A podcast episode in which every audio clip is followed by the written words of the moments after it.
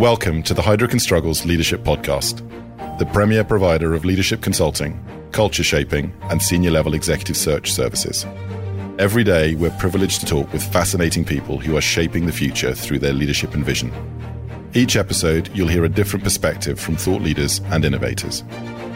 Thanks for listening to the Heidrick and Struggles Leadership Podcast.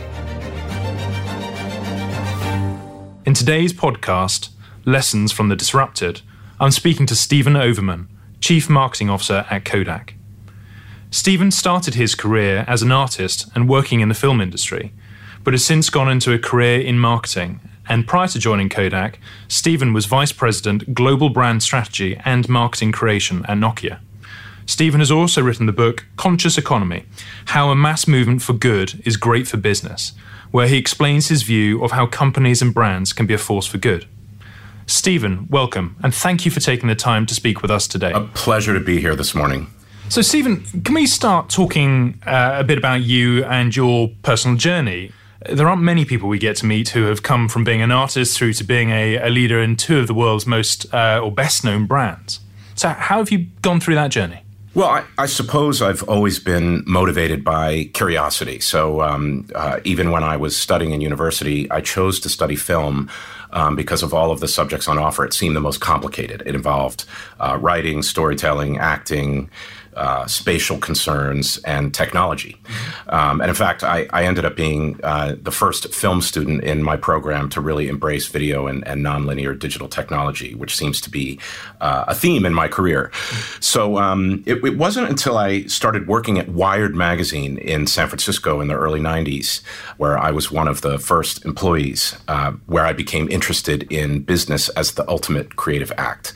I worked directly with the founders, and I was blown away by the way that they deftly catalyzed an intersection between science, technology, art, design, media. And it just seemed to me that that kind of collaboration and, and intersection of different worlds of practice was the most exciting way to spend one's day. So uh, that's what I've been trying to do ever since. Fascinating. And, and you've obviously ended up with two of the best known brands that in their heyday have been absolute forces on the on the global stage, but both, interestingly enough, uh, potentially for different reasons, have been through periods of uh, real and pretty sudden disruption. So, yeah, as you reflect on the stories behind Nokia, the story behind Kodak, are there commonalities behind those, and can you sort of bring those stories to life in terms of the disruption there? Well, clearly I'm a glutton for punishment because uh, I, I, sort of prefer to take on tough challenges as opposed to sort of easy, you know, kind of day job uh, work. Um, I'll talk about Nokia first. So I, I had been working um, in the tech industry and the startup industry, and um, Nokia never really penetrated the American market the way, say, Motorola did with the StarTAC device. But people who were design savvy and kind of on the leading edge, or at least thought they were on the leading edge of, of technology, knew about this Finnish company that was making uh, mobile phones, or as we call them in the US, cell phones. And the more I learned about this company, Nokia, and its brand and its brand promise, which was to connect people, the more obsessed I became. So, in, in effect, I stalked Nokia for many years, uh, very keen to find a way to either work with them or, or work within the company.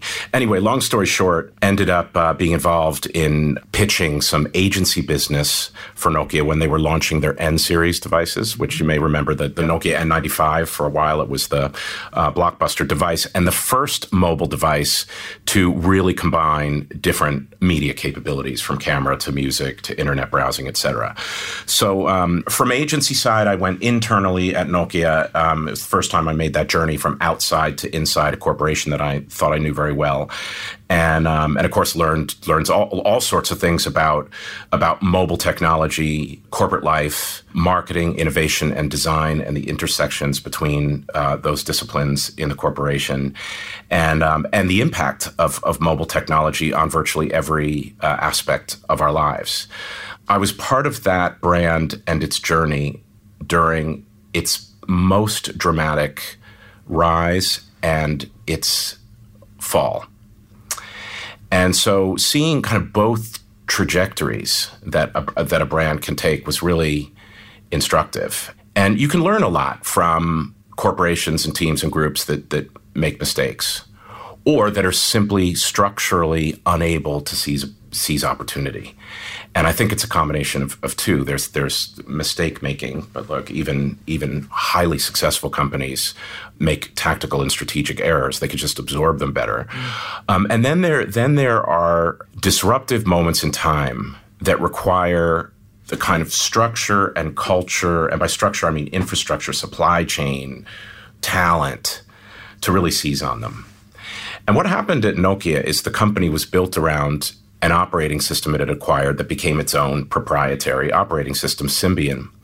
And Symbian was fantastic for the first wave of mobile innovation. And in fact, um, for a while, it was the most distributed computing operating system in the world. And we were justifiably proud of that. But then everything changed. And I could go on for far longer than your listeners would want to hear in this podcast, all the things that changed. But it was it was everything from touchscreen innovation and Nokia was very pro button versus touchscreen. And I'll tell you, part of why Nokia loved buttons and keys as opposed to touchscreens is that you could look at somebody and with your thumb still communicate on the handset. The touchscreen causes you to look down at the screen. And since Nokia's mission was connecting people, the feeling in the company and the feeling in the design team for quite a while was that touchscreens on a handset broke the connection which could, in the long run, turn out to be a deep truth anyway, that was my, my time at Nokia was so instructive on so many levels. And it's a brand that I continue to be very proud of because they're now uh, doing some pretty amazing and innovative things in healthcare, which is uh, an area that I had been pushing the company to focus on um, some time ago. And, and uh, my team and I put together a strategy uh, about the next wave of Nokia innovation in healthcare would have been, um, or was in that strategy, a, a key pillar. And at CES this year, Nokia's entire presence was all about uh, mobile healthcare solutions. So that was very gratifying to see, and I, I, wish them every success. I think there's there's no more profound way to connect people in the future than through well-being and physical health. And, and so, just taking a bit of a deeper dive, if I might, then into that experience. So there, you talk about structural issues, but but fundamentally, they, appeared to, as an organization, miss that shift in customer expectations, whether that's around buttons and touchscreens. As you reflect on that, are there lessons that are common to other organizations in terms of how they could uh, have done that better or how they could have adapted faster? Uh, are there things that you draw out from that, or indeed, perhaps since uh, having got to understand Kodak and its own journey, but are there common lessons between those two stories that perhaps we can uh, take some lessons from? Well, the, the I think there are some common lessons, and I'll and I'll I'll, I'll tell you the things that, that I have learned that I'm I'm working to apply at Kodak. Um, it's really easy to talk about innovation, talk about companies that take advantage of it, that innovate well or that don't innovate well, um, particularly from the outside. I, I might sound like I'm being an apologist on behalf of two brands that clearly missed significant opportunities. But I, I, don't I don't feel like an apologist. I'm more of a curious learner. And uh, one of the things I've learned is that innovation requires culture and opportunism.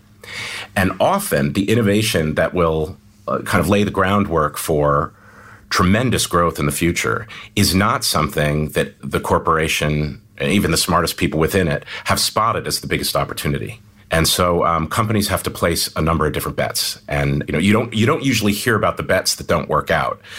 But it is widely known that Steve Jobs, for example, was not a fan of the App Store. And one could argue that it's Apple's flexibility and, and the vast variety of use cases that the App Store on iOS makes possible is the reason the company is the most valuable company in the world today. But the reason Steve didn't like it is that it took the control of the user experience out of Apple's hands and actually put it in the hands of the app developer. But the company was able to seize that opportunity. Perhaps it was not seen as something massively disruptive at the time. Um, at Nokia, uh, the company did realize that Symbian was nearing the end of its lifespan. And it actually recognized that fact in time to, to place a bet. And the bet was either going to be on Android or on Microsoft Windows. And there was a, a, vigorous debate inside the company, as you can imagine. When Google created Android Foundation, who was their first call? Nokia. In fact, any innovator in the mobile space called Nokia First. So uh, it was a Swiss company that invented touchscreen technology, and they offered it to Nokia first. There's a reason Nokia didn't uh, seize it. wasn't only Nokia's um, commitment to tactile keys and buttons. It was also the fact that at the time that the technology for touchscreens was initially developed, it couldn't be shrunken to fit in a pocket it was still kind of tablet sized.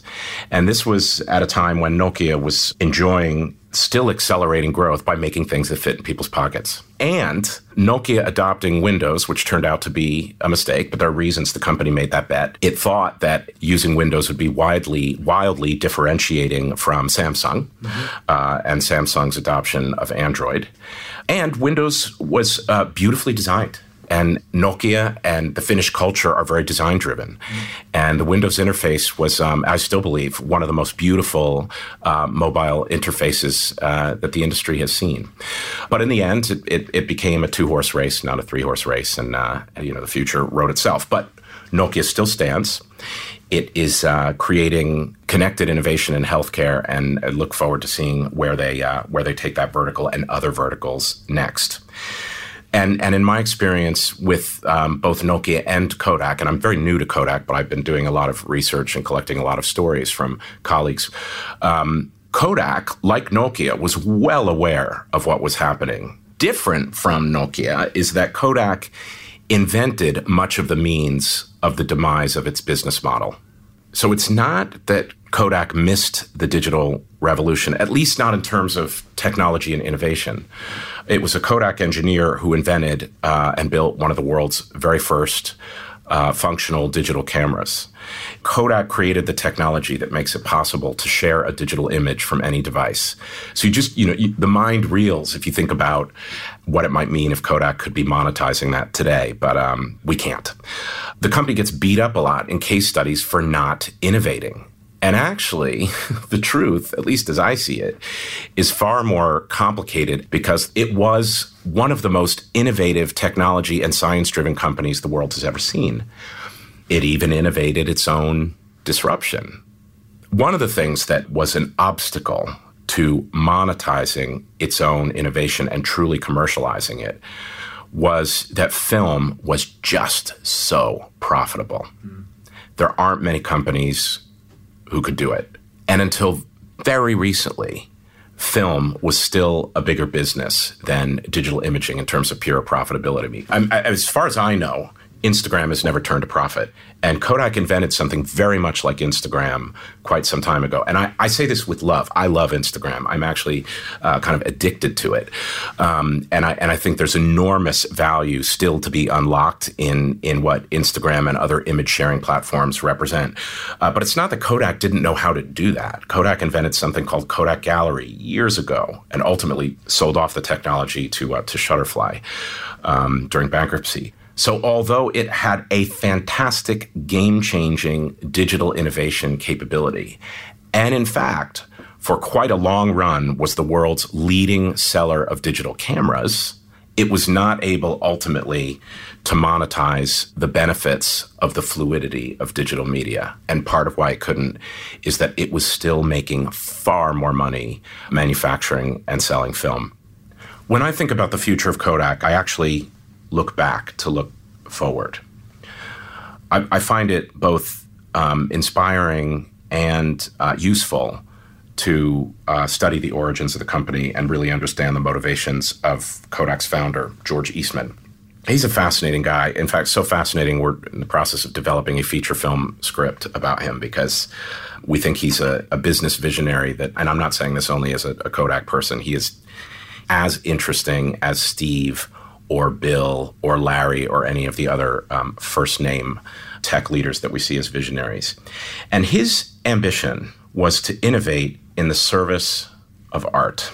He was passionate about photography himself. And although he was um, a banker at the start of his career, he so loved photography that he started creating his own photosensitized photographic plates and kind of tinkering around with chemistry. And um, as the story goes, at one point he actually blew up his kitchen and his mother kicked him out of the house. so he rented a little space on State Street in Rochester, New York, above a, a garage, I believe it was. And today, a 20 uh, story tower, Kodak Tower, stands there. It was designed by the architects who designed the Empire State Building, and that's where Kodak is headquartered today. Anyway, I love this guy. The entrepreneur, George, is the guy who fascinates me. He invented the discipline of marketing. He invented the word Kodak because he thought the letter K was odd and strong, and he thought beginning and ending a word with the letter K would make it memorable and also make it memorable in any language. So here's this guy who was effectively working in a garage, imagining a company that would be global in the service of photography, which was his own personal passion. That to me is really cool. Um, so when I think about Kodak in the future, I can envision quite clearly, actually, a company that is serving the creative person in each of us. And it is empowering human creativity with new technology and science in ways that are so accessible and easy. It's as effortless as pushing the button on a camera. The, the original Kodak mantra was you push the button, we do the rest.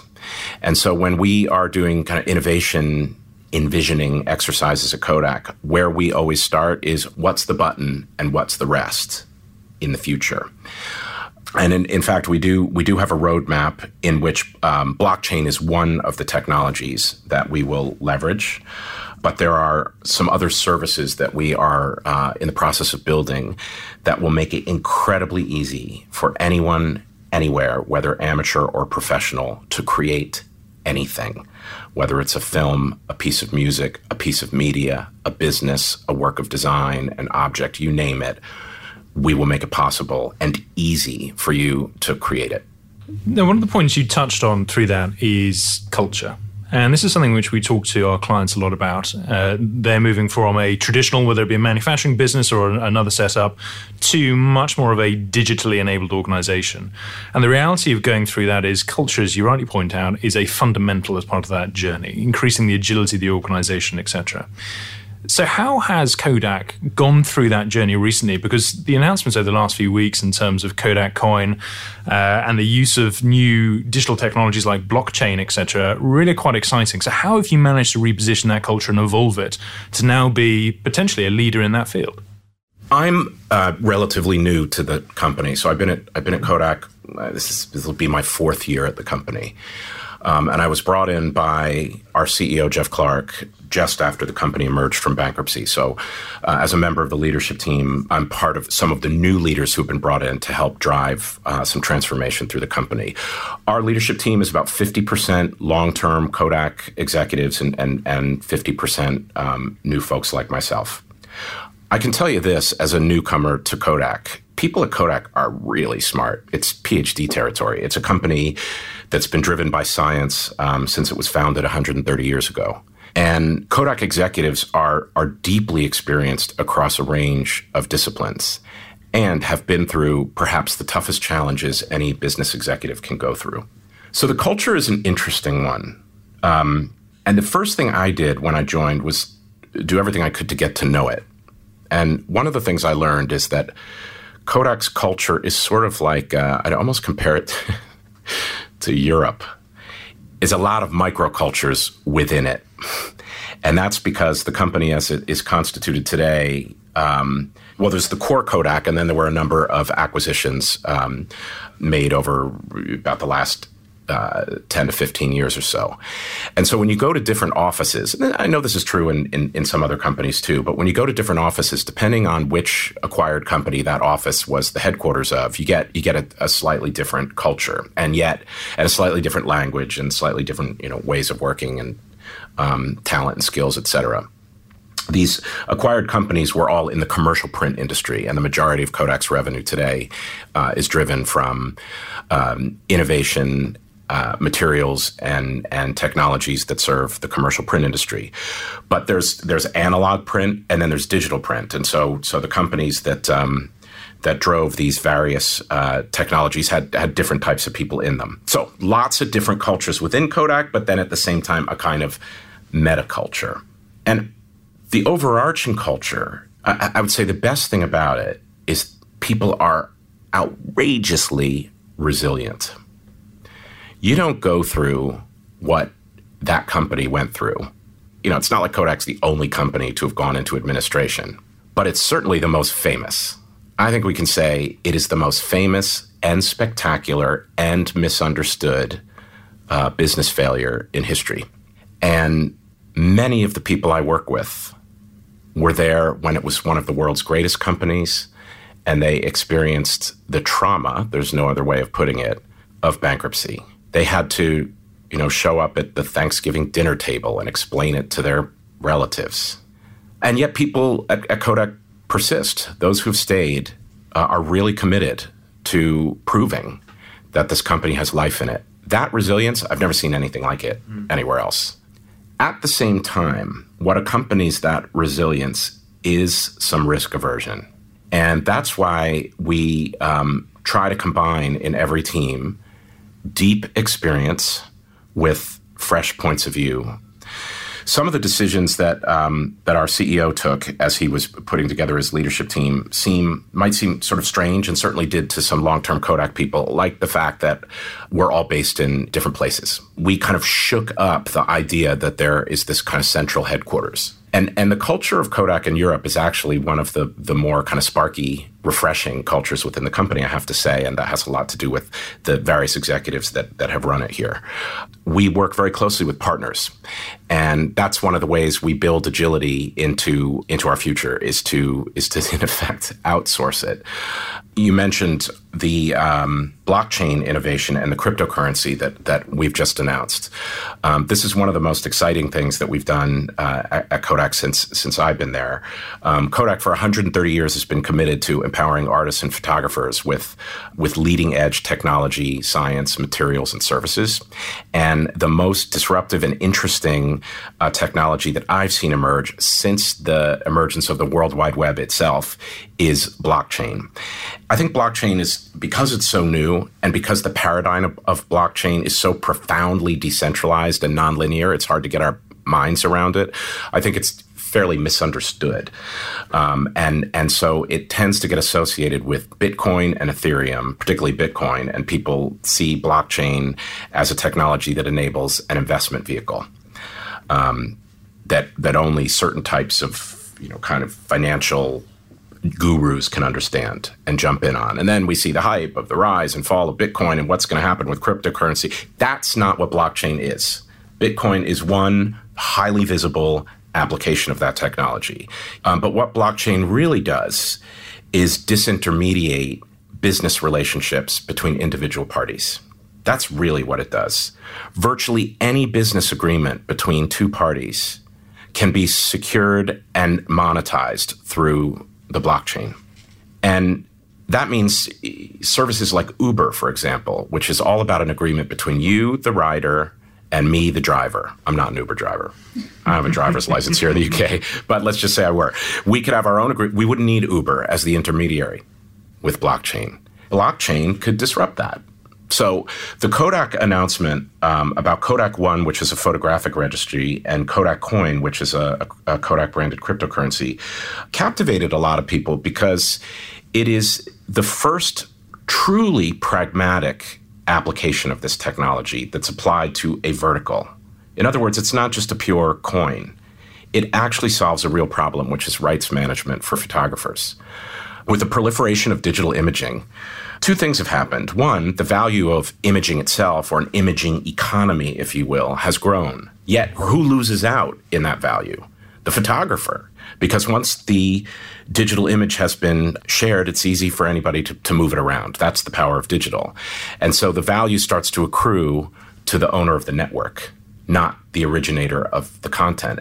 So this um, Kodak One registry, we believe, can be applied to any number of verticals, and it's ultimately about empowering a person to own and monetize, or in some way uh, retain the value of that which they've created, whether it's a photograph or going forward, uh, potentially a piece of music or a piece of writing or a piece of branded intellectual property or a work of design or even yes, your biometrics.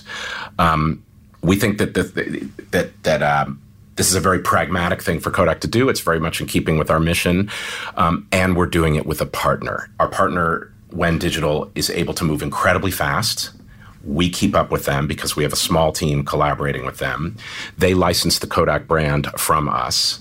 Um, but it is it is they who will run the ICO, and it is it is it is they who are building the registry. Um, down the road, we'll see where this relationship will go. But developing innovation through a deep and branded partnership is a great way for Kodak to do it, and and it's a learning that I would actually take into other organizations too, because you you mitigate your risk. Um, you get the brand credit for it. Licensing agreements require a lot of collaboration going forward. So it's a, it's a pretty easy way to establish a partnership that has a lot of upside and, and kind of minimizes uh, risk. And of course, when you're innovating, you're taking on, you're by very nature of innovation, you're you're leaning into risk. So doing it doing it with partners is, is a great way for a company like us to engage in that process. And so, Steven, there, there have been many lessons throughout your career in how best to incubate and support innovation. Uh, what is the the one? If you had to pick one, what is the one that really stands out for you? It's the people. It's all about the people and not even necessarily their skill set, more their mindset. Kodak has incredibly skilled people um, and incredibly resilient people. But as we bring new folks in to augment the rich and deep skills and experience and resilience in the company, I, we're looking for people who who see things very differently, who are open to learning and trying things they've never tried before. I've had no problem attracting this kind of talent, by the way people sometimes think, how do you get somebody to join a company like Kodak?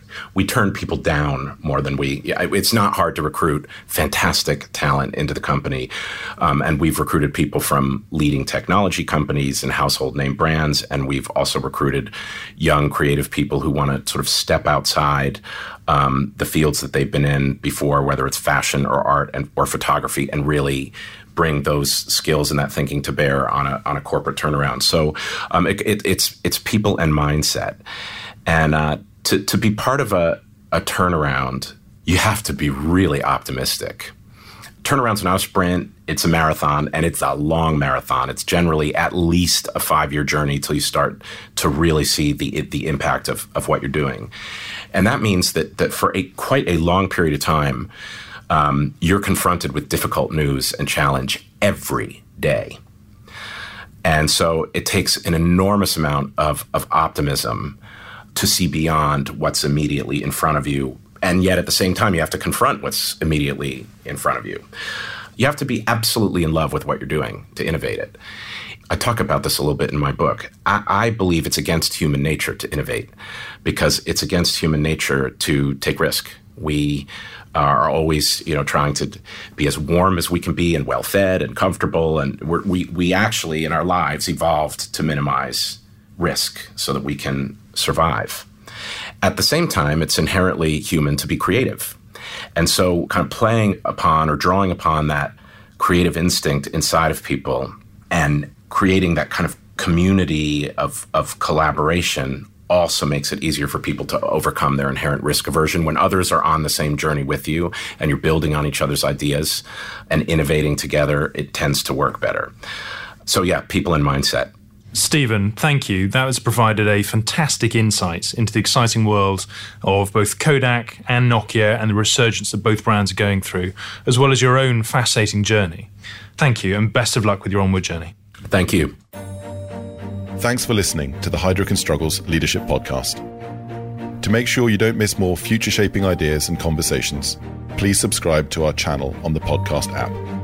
And if you're listening via LinkedIn, Twitter, or YouTube, why not share this with your connections? Until next time.